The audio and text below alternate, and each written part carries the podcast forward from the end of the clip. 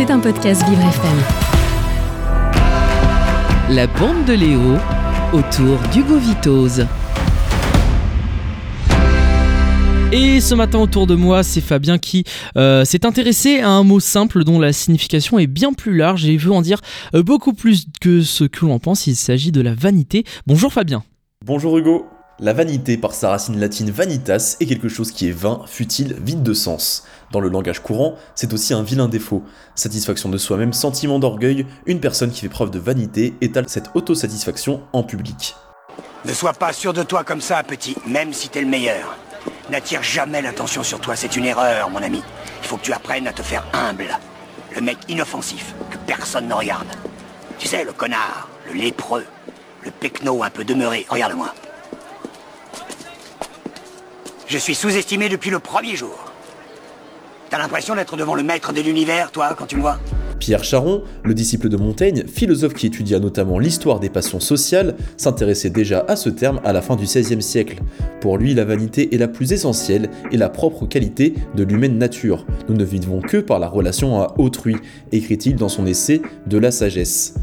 Cet intérêt de Pierre Charon pour la vanité est précurseur, tant qu'il est significatif du commencement de l'époque moderne occidentale. Dans les récits et œuvres chrétiennes du Moyen Âge, le vide et l'inconsistance d'un être, l'homme, dont l'aspiration et sa propre autoreprésentation, a une connotation fortement négative.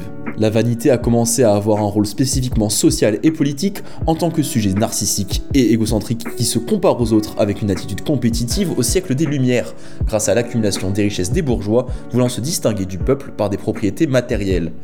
De là naît le paradoxe de la vanité, qui, comme aimait le rappeler Georges Simmel dans sa sociologie, a besoin des autres pour pouvoir les mépriser, c'est pourquoi la vanité doit être considérée en même temps comme la passion sociale et la passion asociale.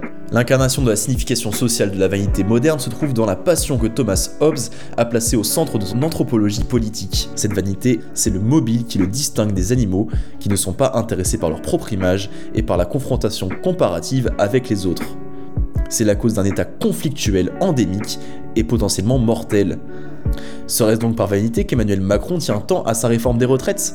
Peut-être pas, mais la vanité a inspiré les sociologues contemporains comme René Girard ou Pierre Bourdieu qui se sont intéressés aux dynamiques mimitiques et à la distinction de la vie sociale. Actuellement, le musée est au fond un lieu sacré, tout à fait analogue à une église. C'est un endroit où on va euh, se sacraliser en laissant à la porte euh, le profane, c'est-à-dire en se distinguant du profane. Et c'est peut-être là la fonction essentielle. Euh, si le culte du musée remplit une telle fonction dans notre société pour certaines classes sociales, c'est peut-être essentiellement parce qu'il a une fonction de distinction. Parce qu'il sépare ceux qui sont capables d'entrer au musée de ceux qui ne sont pas capables d'y entrer.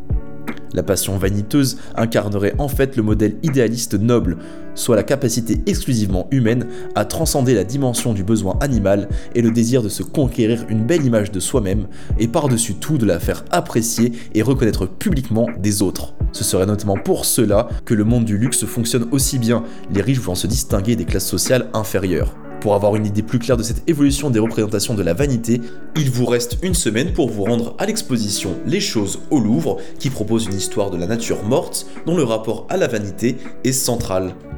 Eh bien, vous savez quoi, on va y courir au Louvre directement eh bien, pour euh, voir cette euh, exposition Les choses au musée du Louvre en rapport avec euh, la vanité. Merci beaucoup Fabien, on vous retrouve lundi prochain. C'était un podcast Vivre FM. Si vous avez apprécié ce programme, n'hésitez pas à vous abonner.